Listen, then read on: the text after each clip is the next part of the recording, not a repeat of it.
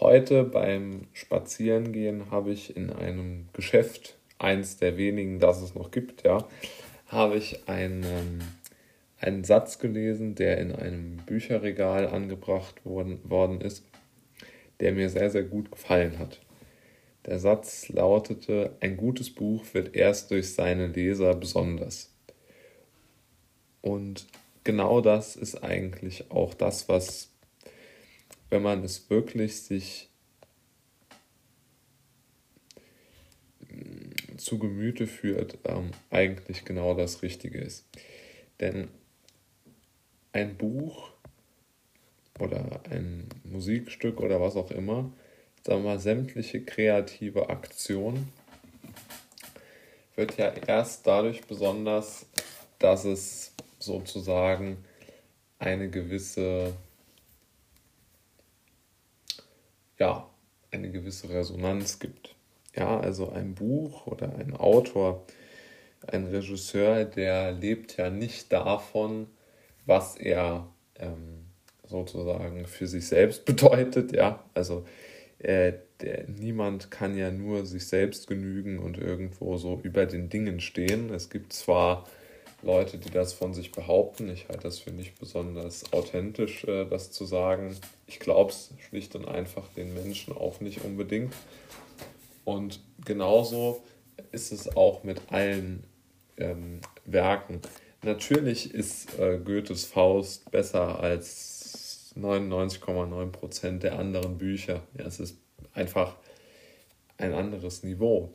Aber auch dieses Buch lebt in gewisser Weise davon, dass es dem menschlichen Ohr und dem, dem insbesondere auch dem Ohr der Leser oder den, den meisten Lesern, dem intellektuellen Geschmack der Leser einfach entsprochen hat. Und es ist natürlich eine riesige Leistung, diesen Geschmack zu treffen und so formulieren zu können. Aber trotz allem entsteht Popularität, Besonderheit, ja, Intellekt, all diese positiven Dinge, die entstehen aus meiner Sicht wirklich nur dadurch, dass wir äh, unsere Welt so sehen, wie wir sie sehen. Und wenn man so will, hat, hat an der Kultur eigentlich jeder, der sich dafür interessiert, einen gewissen ähm, Einfluss. Ja? Und dieser Einfluss, der ist natürlich in gewisser Weise da und der ist auch in gewisser Weise ähm, äh, verankert in, in der in der, in der Gesellschaft, aber ich glaube, er ist noch nicht so wirklich bewusst. Weil der Einfluss, den man ja eigentlich hat als Leser, als Konsument von einem Theaterstück oder was auch immer, der ist ja schon groß. Ja? Vielleicht auch noch beim, beim Fußball, ja. Also wie trostlos sind diese Geisterspiele im Fußball oder in anderen Sportarten? Äh, wie trostlos äh, ist ein Theaterstück ohne Publikum, ja?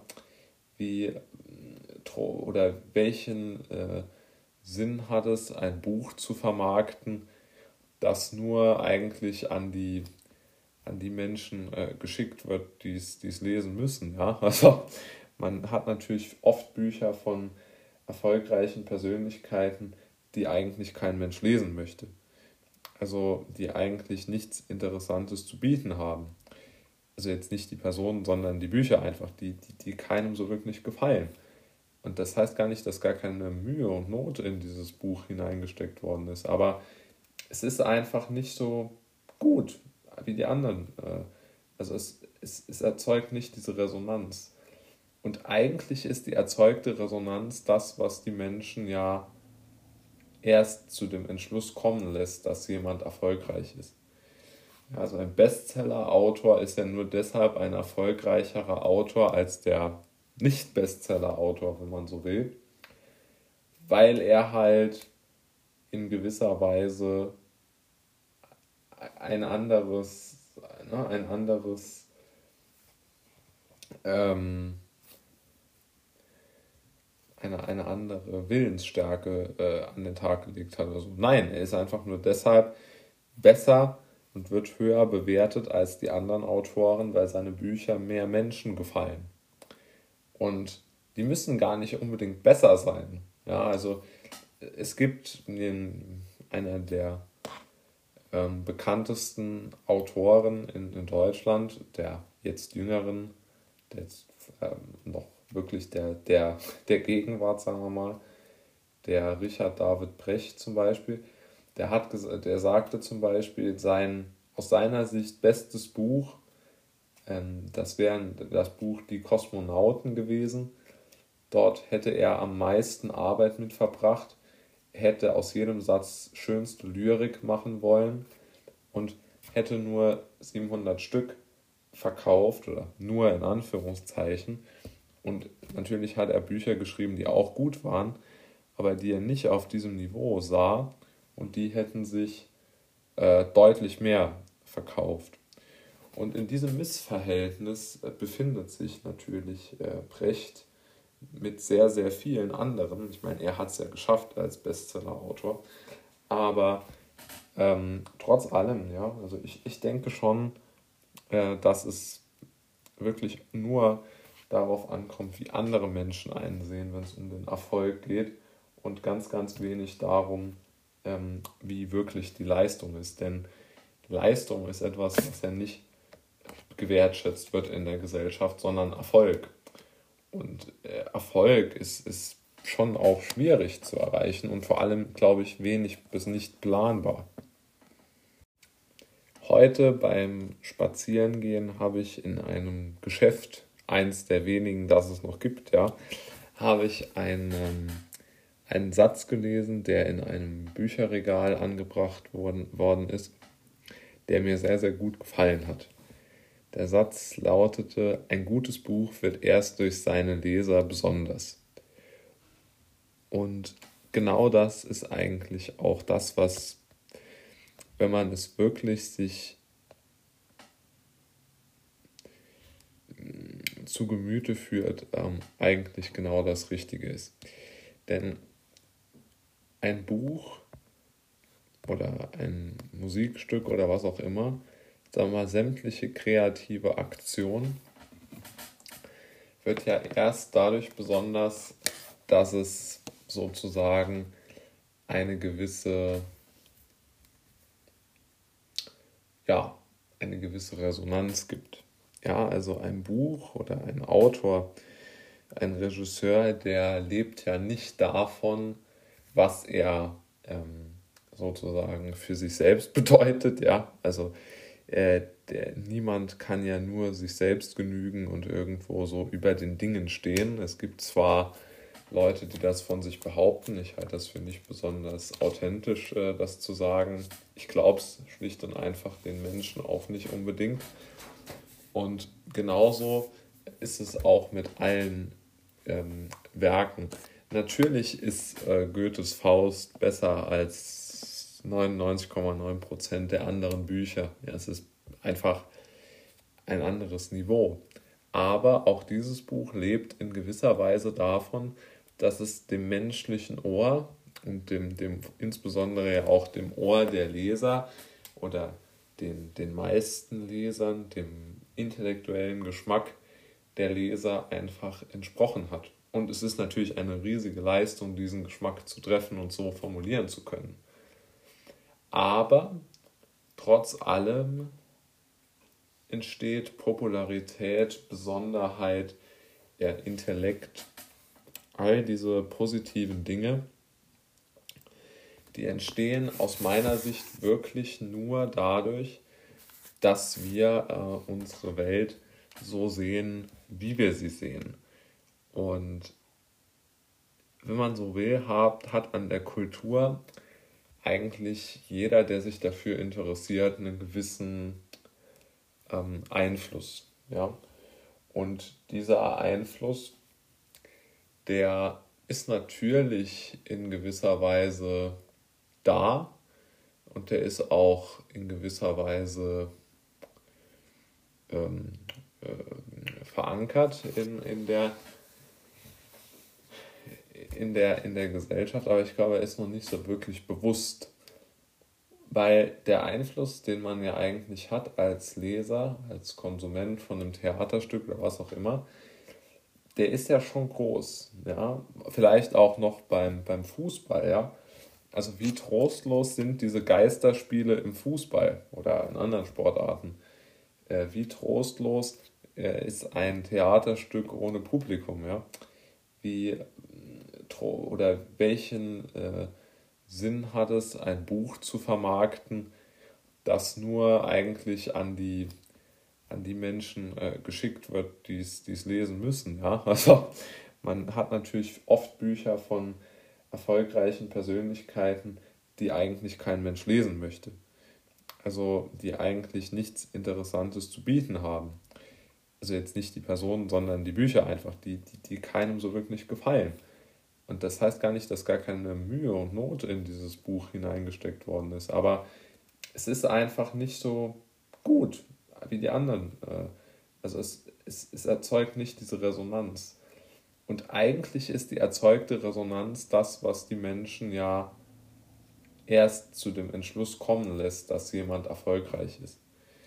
also ein Bestseller-Autor ist ja nur deshalb ein erfolgreicherer Autor als der nicht-Bestseller-Autor, wenn man so will, weil er halt in gewisser Weise ein anderes, ne, ein anderes, ähm, eine, eine andere Willensstärke äh, an den Tag gelegt hat oder so. Nein, er ist einfach nur deshalb besser und wird höher bewertet als die anderen Autoren, weil seine Bücher mehr Menschen gefallen. Und die müssen gar nicht unbedingt besser sein. Ja, also es gibt in einer der ähm, bekanntesten Autoren in, in Deutschland, der jetzt jüngeren, der jetzt ähm, noch wirklich der, der, der Gegenwart, sagen wir mal, der Richard David Brecht zum Beispiel, der, hat, der sagte zum Beispiel, sein aus seiner Sicht bestes Buch das wäre das Buch Die Kosmonauten gewesen. Dort hätte er am meisten Arbeit mit verbracht, hätte aus jedem Satz schönste Lyrik machen wollen und hätte nur 700 Stück verkauft oder nur in Anführungszeichen. Und natürlich hat er Bücher geschrieben, die auch gut waren, aber die er nicht auf diesem Niveau sah und die hätten sich äh, deutlich mehr verkauft. Und in diesem Missverhältnis äh, befindet sich natürlich äh, Brecht mit sehr, sehr vielen anderen. Ich meine, er hat es ja geschafft als Bestseller-Autor. Aber ähm, trotz allem, ja, also ich, ich denke schon, äh, dass es wirklich nur darauf ankommt, wie andere Menschen einsehen, wenn es um den Erfolg geht und ganz, ganz wenig darum, ähm, wie wirklich die Leistung ist. Denn Leistung ist etwas, was ja nicht gewertschätzt wird in der Gesellschaft, sondern Erfolg. Und äh, Erfolg ist, ist schon auch schwierig zu erreichen und vor allem, glaube ich, wenig bis nicht planbar. In der heutigen Podcast-Folge möchte ich mich damit beschäftigen, warum aus meiner Sicht der äh, Profisport immer weniger interessant für den Zuseher wird wenn man sich ja viel mit äh, der, äh, sagen wir mal, Popularität von verschiedenen Dingen befasst, dann erkennt man doch schnell, dass der Profisport den Menschen auf der einen Seite immer wichtiger geworden ist, also hat ja enormes Wachstum, insbesondere der, der Fußball in Deutschland oder in Europa, in der Welt. Aber ich glaube äh, persönlich daran, dass es nicht so weitergeht und ähm, der, der Profisport an Interesse für die Öffentlichkeit oder die Öffentlichkeit, besser gesagt, Interesse am Profisport verlieren wird.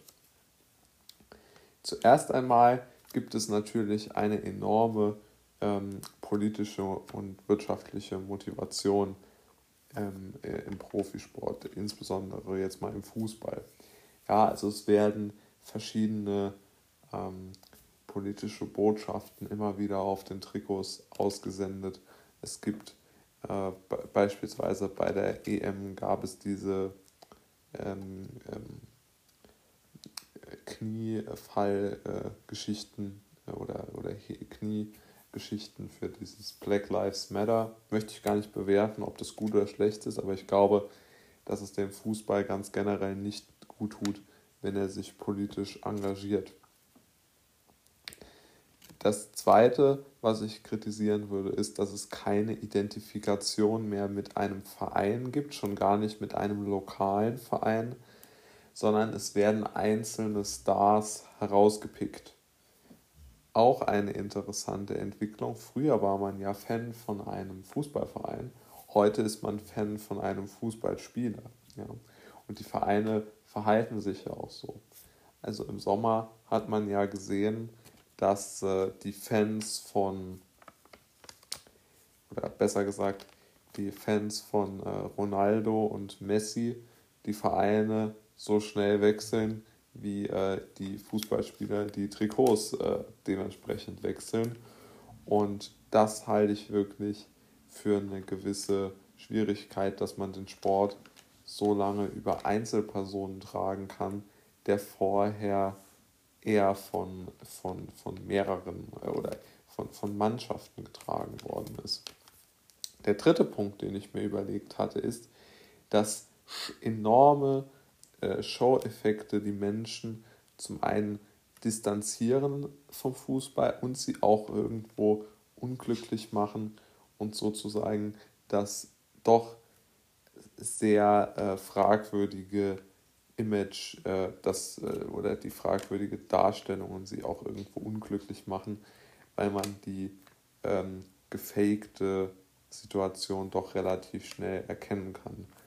Also bei Amazon oder auch äh, bei Amazon Prime, bei den internen Doku-Kanälen der Vereine, der großen europäischen Fußballvereine zum Beispiel, dort gibt es immer ähm, solche gestellten ähm, Hintergrund- äh, wo dann gezeigt wird, wie ein äh, Trainer äh, verpflichtet wird, was dort gesprochen wird. Natürlich sind das nicht die wirklichen Besprechungen oder es wird sogar schon angezeigt, wie der, wie der äh, Fußballtrainer zu seiner Mannschaft spricht und dort seinen äh, Wechsel bekannt gibt, wie das bei der Bayern-Doku der Fall war, als, als Hansi Flick seine, ähm, seinen Abschied dort der Mannschaft bekannt gegeben hat.